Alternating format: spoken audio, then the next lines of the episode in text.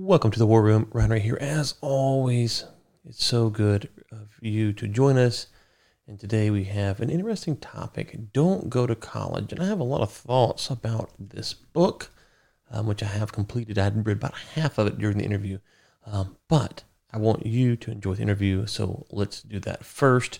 Before we do that, I should say, let me ask you for a five second favor to hit that five star review button or share it with a friend if you enjoy it. Okay, before we go any further, let me mention that there is a little bit of popping in this episode.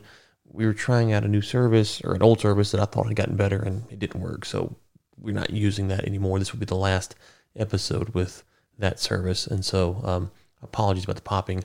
Hope you can bear with us. Okay. Uh, Don't Go to College, A Case for Revolution came out August 2nd and we have on Michael Robillard to talk about that book. Uh, Timothy Gordon was scheduled to join us, but couldn't make it that day. So, anyways, um, check it out and let me know what you think, of course, in the newsletter. We'll talk after the podcast. Dr. Robillard, welcome to the War Room. Thanks for having me on. I really appreciate it. Okay, so you have a book titled or co-authored. You've a book, as we mentioned in, in the introduction. Don't go to college: A Case for Revolution. Um, give me the genesis of this book. Yeah, so the the genesis of this book started really, I would say, all the way in myself back in I don't know 2017 or so when I was a postdoctoral researcher at the University of Oxford, and I made the the foolish attempt to try to give a public talk about some of what I saw to be some of the pretty obvious logical contradictions and inconsistencies with the transgender movement and, and the ideological commitments of transgenderism in, in general. And uh, I was told by my colleagues not to do this, that this would be something that we, we would lose funding. Uh, we would need to hire security, you know, we, we'd lose donors. And um, for me, that was the first time in my academic career I, I, I hit hit a guardrail where I realized, oh, academia really isn't about free thought. There, you know, there's there are, are limits, uh, you know, pretty pretty hard limits as to, to what ideologically people can talk about. Uh, so that left me disenchanted, and over the next couple of years, I ended up drifting further away from academia to the point where I got out last year, and I wrote an article on Substack called uh, "How I Left Academia" or "How Academia Left Me." Uh, at about the same time, my co-author Tim Gordon, uh, summer before, he had been canceled by by folks in his town uh, and uh, fired from a job because he critiqued Black Lives Matter on uh, Twitter. Uh, so we ended up kind of crossing paths on the internet, you know, b- both being dissident, uh, ostracized academics, and uh, we teamed up and decided that, you know, we we need to um, call attention to just how how pernicious this ideology is, how you know wokeism is to- taking over the universities, and you know we're just trying to sound the alarm.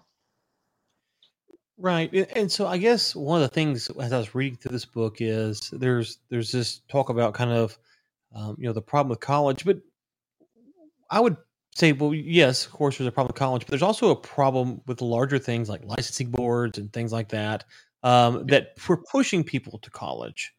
Um, and so we've kind of created this funnel where it's it's, it's a necessity that's in in the necessity to go to college um, through these licensing boards um, is really it's really an elitist, uh, an elitist type mentality. We're trying to keep certain people out. We're creating false barriers of entry. Uh, here in Texas, where I'm at, to have a real estate brokerage, you had to have basically a four year degree. Uh, it, it's, it's, quite ludicrous. Um, and I can go through plenty of other examples. So, what are your thoughts on licensing boards? Yeah, yeah, certainly. It's um, college and, and licensing boards more, more generally. Yeah, it's it's become cre- getting the credentialing certificate has somehow become more important than the knowledge or the skill or the expertise itself. And I think that's that's a, huge problem that that has occurred uh, within academia and colleges, uh, and within the culture more generally, independent of this this the the wokeism uh, element. Uh, but yeah, I, I, totally agree. Somehow we, we've got our means and our ends flipped, and mm. you know, rather than trying to produce competent experts, uh, now it's the, the credentialing certificate is the thing that that supersedes the actual knowledge or expertise. Right. And so for someone like myself, I went to public school. I'm a college dropout. I never finished college. Um, you know, my kids now are, are not public school. We would never send them to public school. Um, when you talk about this issue of college, it seems maybe in the conservative circles this might resonate.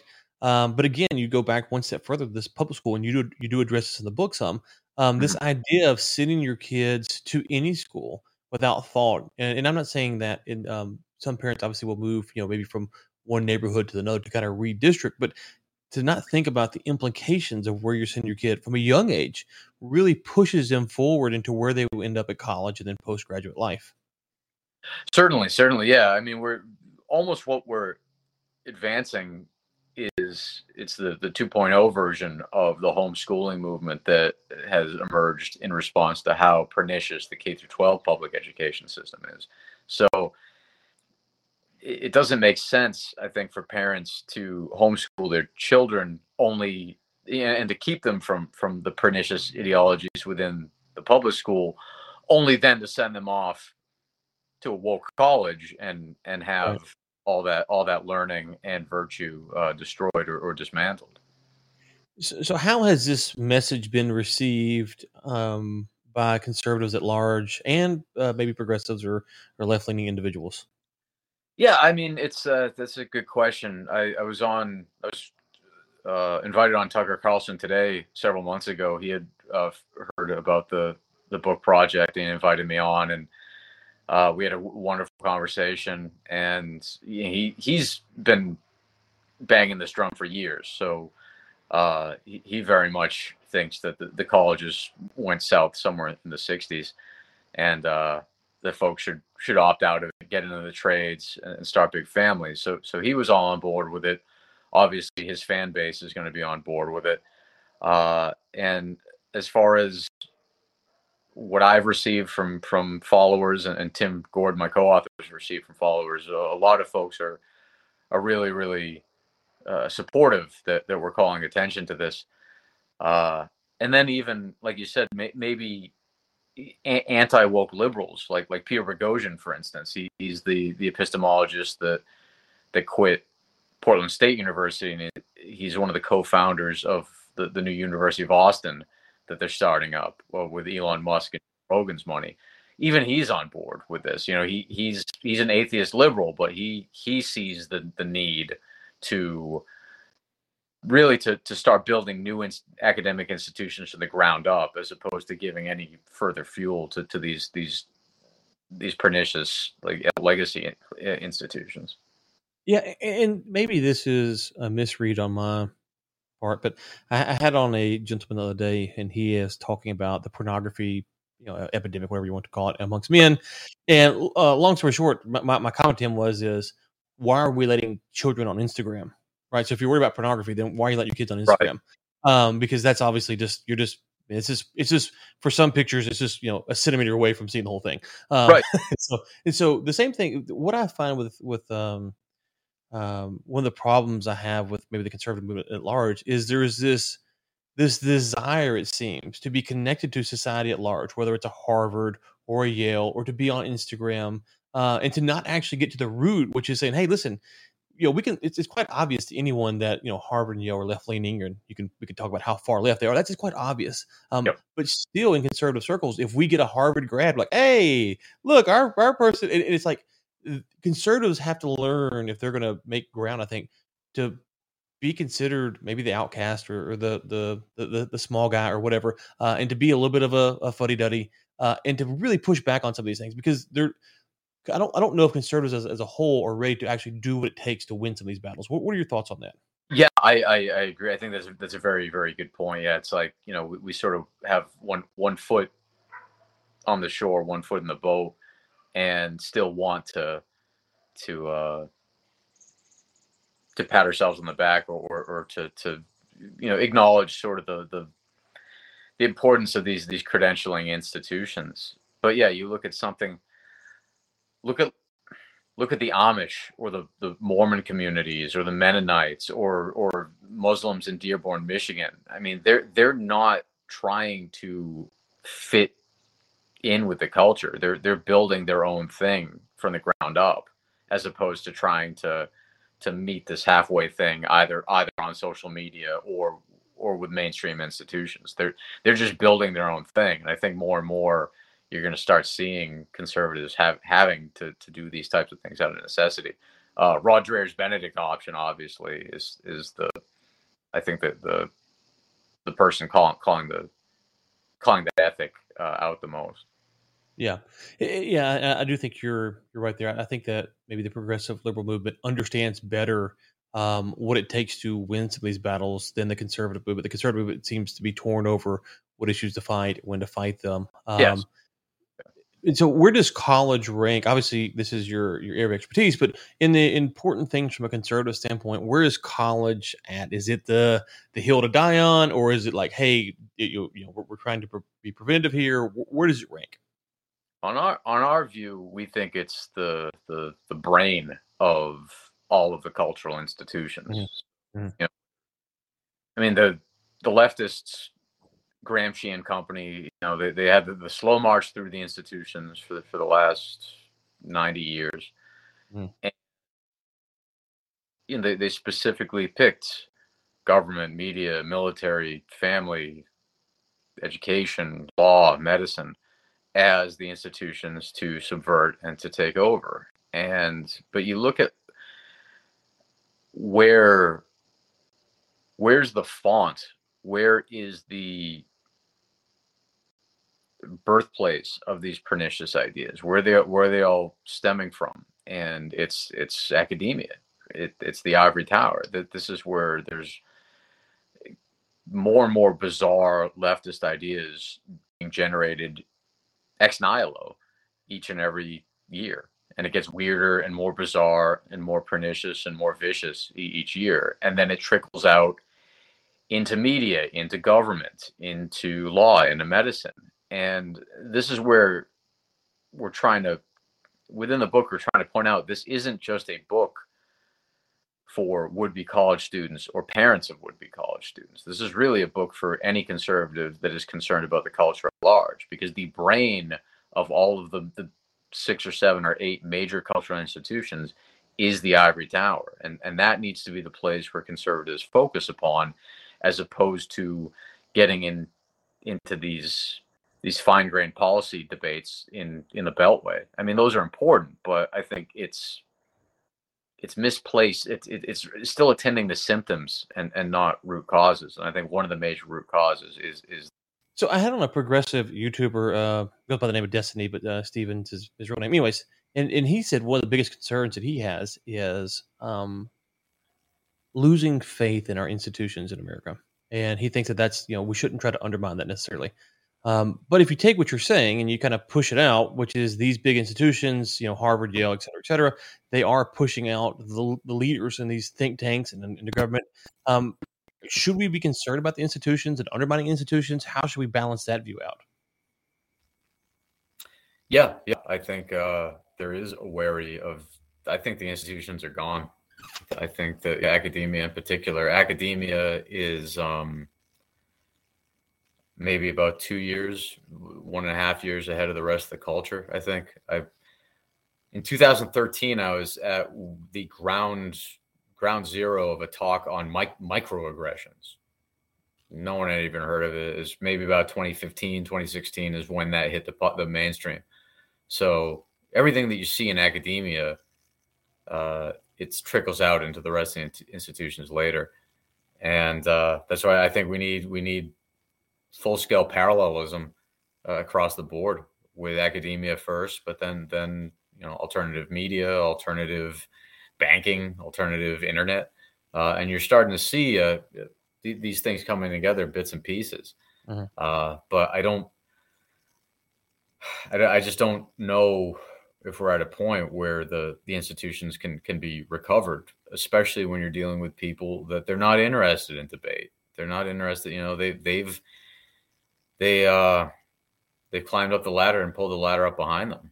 And uh, you know, I, I there's no way that I could even get onto a, a, campus to debate any of these folks about gender ideology or, or critical race theory at all. They would just say he's a fascist. Don't give him any air. So it's like how, you know, how do we even have a functioning academia if the presupposition is that words are violence? Yeah, and you talk about this in the book some, you know, you know this intersectionality and CRT, and um, I, there's a big debate. It seems um, about what CRT, what CRT CRT scholars say versus what's actually being reported in, um, you know, on the ground. And for me, it's kind of a moot point because it doesn't really matter what the scholars are saying because the people on the ground thinking something different. Um. Then that's just kind of acting. But what is your read on that? Do you think that ideas that are being pushed from the top um, are actually transmitted pop, uh, properly through the chains, or do they kind of get lost as they get to the student level or the common person level? Probably both. Uh, I think I, I, reject the premises of Crenshaw and company and Kendi uh, and this this un- unrelenting egalitarian ethic in general on first principles, and then I think the more uh, muddled uh, fidelity of that when that it gets down to to the student level. I, I think that that's obviously I, I, reject that as well. So both the in principle and and even the the um the less sophisticated versions of it, uh, I, I I I have a strong argument against both. And uh, yeah, I guess that's my answer to that. Okay. One of the things in the book that I, I did want to spend some time on is you talk about the Big Bang Theory, which I, I found an interesting I have some questions on. So maybe unpack why you include the Big Bang Theory in the book, and then let's uh, go from there.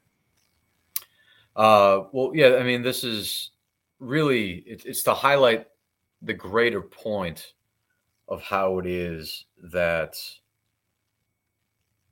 so-called the, the STEM fields and, and science in general, which is is presumed to be, you know, politically and ideologically neutral the point behind this is to, to show how throughout history, particularly in the 20th century, particularly with the, the three big tyrannies of the 20th century, be it Nazism, Maoism, and, and Stalinism, in each of these regimes, the, the objective science became handmaiden to the political ideology of, in one way or the other.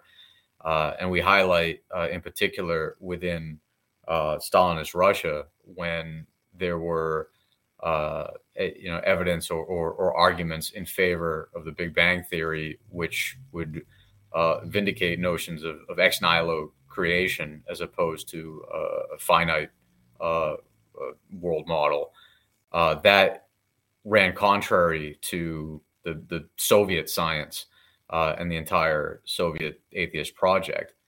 so that was any literature or any ideas uh, that might be intimating at at theism or intimating at a um, uh, an unmoved mover uh, that was violently suppressed within the Soviet Union. Uh, so we, we, you know we point this out to to alert the reader that who thinks, oh well, you know, I'll just send my student to college and they'll just do STEM and and you know mm-hmm. what uh, mathematics and science. Like clearly that can't be laden with ideological uh, or or um, uh, political elements. And so, well, one, it his, history has shown that it, it obviously has happened, as evidenced by what we, what we just mentioned. And two, uh, if you look into math, science, engineering, and, and um, um, math, mathematics uh, within the um, a lot of universities, there is a tinge of wokeism that is creeping in there as well, to the point where they'll say logic and mathematics is racist. Uh, so really, that's that's the point of invoking uh, the the history of the Big Bang Theory being suppressed in Soviet Russia is, is to make this larger point that STEM is not at all immune to to ideological subversion. Okay, but then you might say to that, well, in the West, Big Bang theory has been used to erode this Christianity. You, you make a big point about Christianity that, that the book Big Bang right. Theory has been tied to Darwin, Darwinism uh, mm-hmm. to erode Christianity in the West, and so right. um, it's not. And, and, we can debate.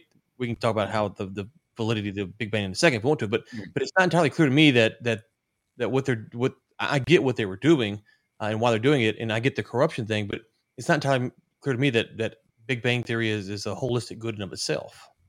Right. Yeah. Yeah. I agree. I mean, this is this is uh, within the um, within the Catholic world. Yeah. There's there's this you know ongoing debate between you know whether um, whether uh, uh, Big Bang or creationist uh, first principles uh, can accord with one another. You know, you have your your theistic evolutionists, and then you have your uh, folks like um, uh, Hugh Owen. I guess would probably be the the main person out there uh, who started the Kolbe Center, who's a, a, young Earth a Catholic. So you, you, you there is that fissure within within the, Catholic space over this particular issue. Uh, but I guess at the very least, Big Bang does accord with theism, and uh, the Soviets did not. Yeah, did not like that very much. Yeah, yeah. I think I think though that what I would want to push back there um, is whether you're Big Bang, Young Earth.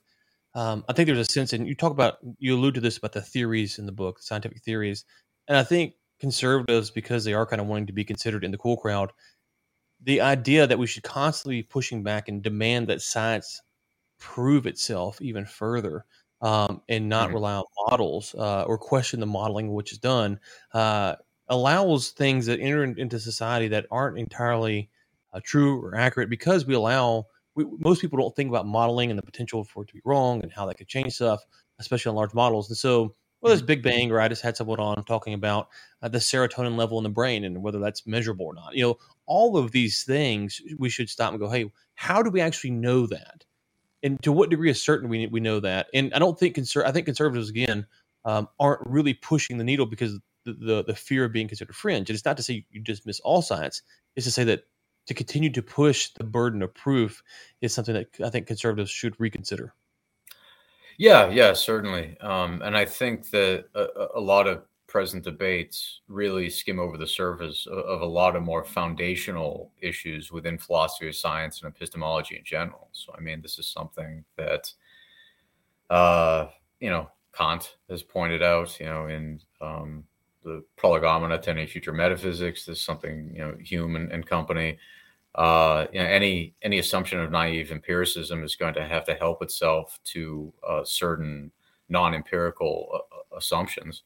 Uh, and then even the entire project of science at all, you know, it has a tension within it that says all scientific claims are provisional. Oh, by the way, this is the settled science. Well, what makes something settled science? So, you know, the, the entire project, and this is something uh, Paul Feyerabend, uh, Imre Lakatos uh, have both pointed out, uh, Thomas Kuhn to an extent.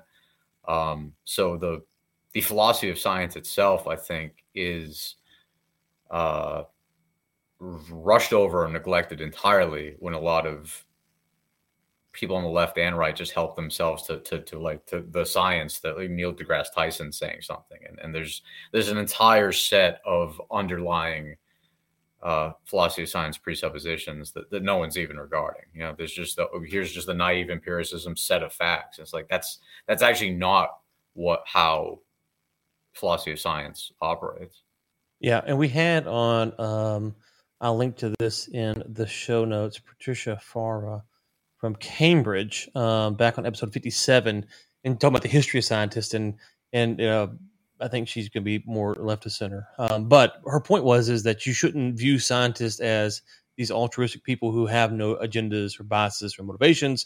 They are all getting funding from somewhere, and you should mm-hmm. question. I think that's that's the core uh, thing that has to be brought into this as well is that are you know who's funding this research and does that is that skewing what's going on? Yeah, yeah, certainly. And then I mean, when you you expand that idea to the macro level, you know, the, this it really destroys the notion, or potentially destroys the notion of, of values neutral science at all. You know, like maybe everything's downstream from some some funder that wants a, a particular result, or or at least there's there's a nudging in that direction for to for the the scientists to chase the funding and the, the the data and the evidence to be handmade into the funding and not the other way around. And I think we, we've seen, you know, you obviously see this, yeah, with with climate stuff or or with um, you know, the standard American diet. Yeah. Okay. All right. So we got just a few minutes left here. Let's talk about maybe um, folks are listening to this goes, oh my gosh, okay. they're gonna go read the book and they're gonna go, well, what do we do? Like, where do we go? Is this is the end nigh? Is there hope? Um, you mentioned these kind of fractional societies earlier. Yeah. Uh, what, what what should be the goal here? Is reconciliation an option? Give us your thoughts.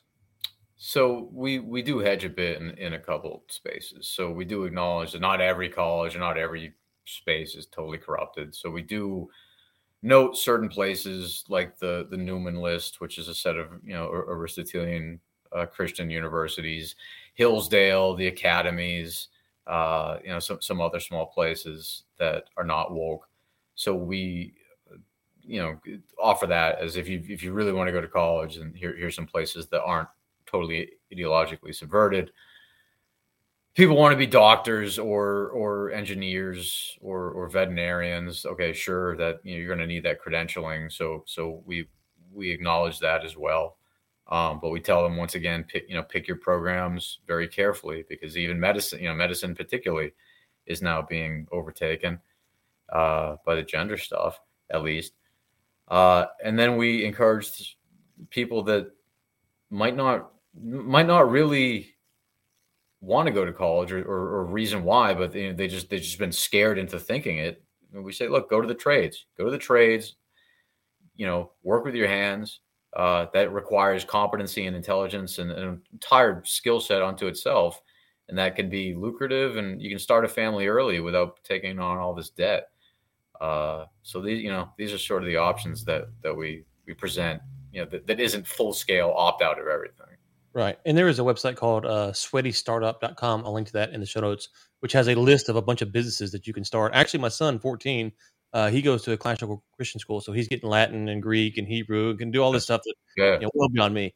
But he's actually, um, he's the minority owner of the business that we start together. And his goal is to either A, I told him, um, if you don't want to be a doctor, engineer, whatever, then mm-hmm. there's no reason to go to college. Um, and so if you're not going to college, you might as well work for yourself um, because most jobs, um, or you can just kind of transfer from industry to industry. You just need a little bit of specialties. Um, yep. And so he's actually preparing to become an entrepreneur. And if he doesn't want to be an entrepreneur, then he's going to go to college. But he can only go to college for very a very short listed amount of things because there's no reason to go to business school. I mean, I'm, I'm sorry, right? Yeah, there's, there's just no reason to go to business school. Um, yeah. it, I mean, very few cases, but. Uh, so we got the idea, and he and me and him co-own a junk removal business and gutter cleaning and pressure washing, and so that's what we do. Nice. And so uh, on the side, and so um, it's good training for him. So for those out there listening, this is something you can actually do with your kids before they graduate high school. And it's a good time for father and son. Uh, my daughter's getting into baking, and so it's good stuff for them to learn, teach them work ethic, how to deal with customers. Uh, so all those mm-hmm. things that you can train. That no offense to college professors, but most of them, he's going to have more experience than they will by the time he graduates high school.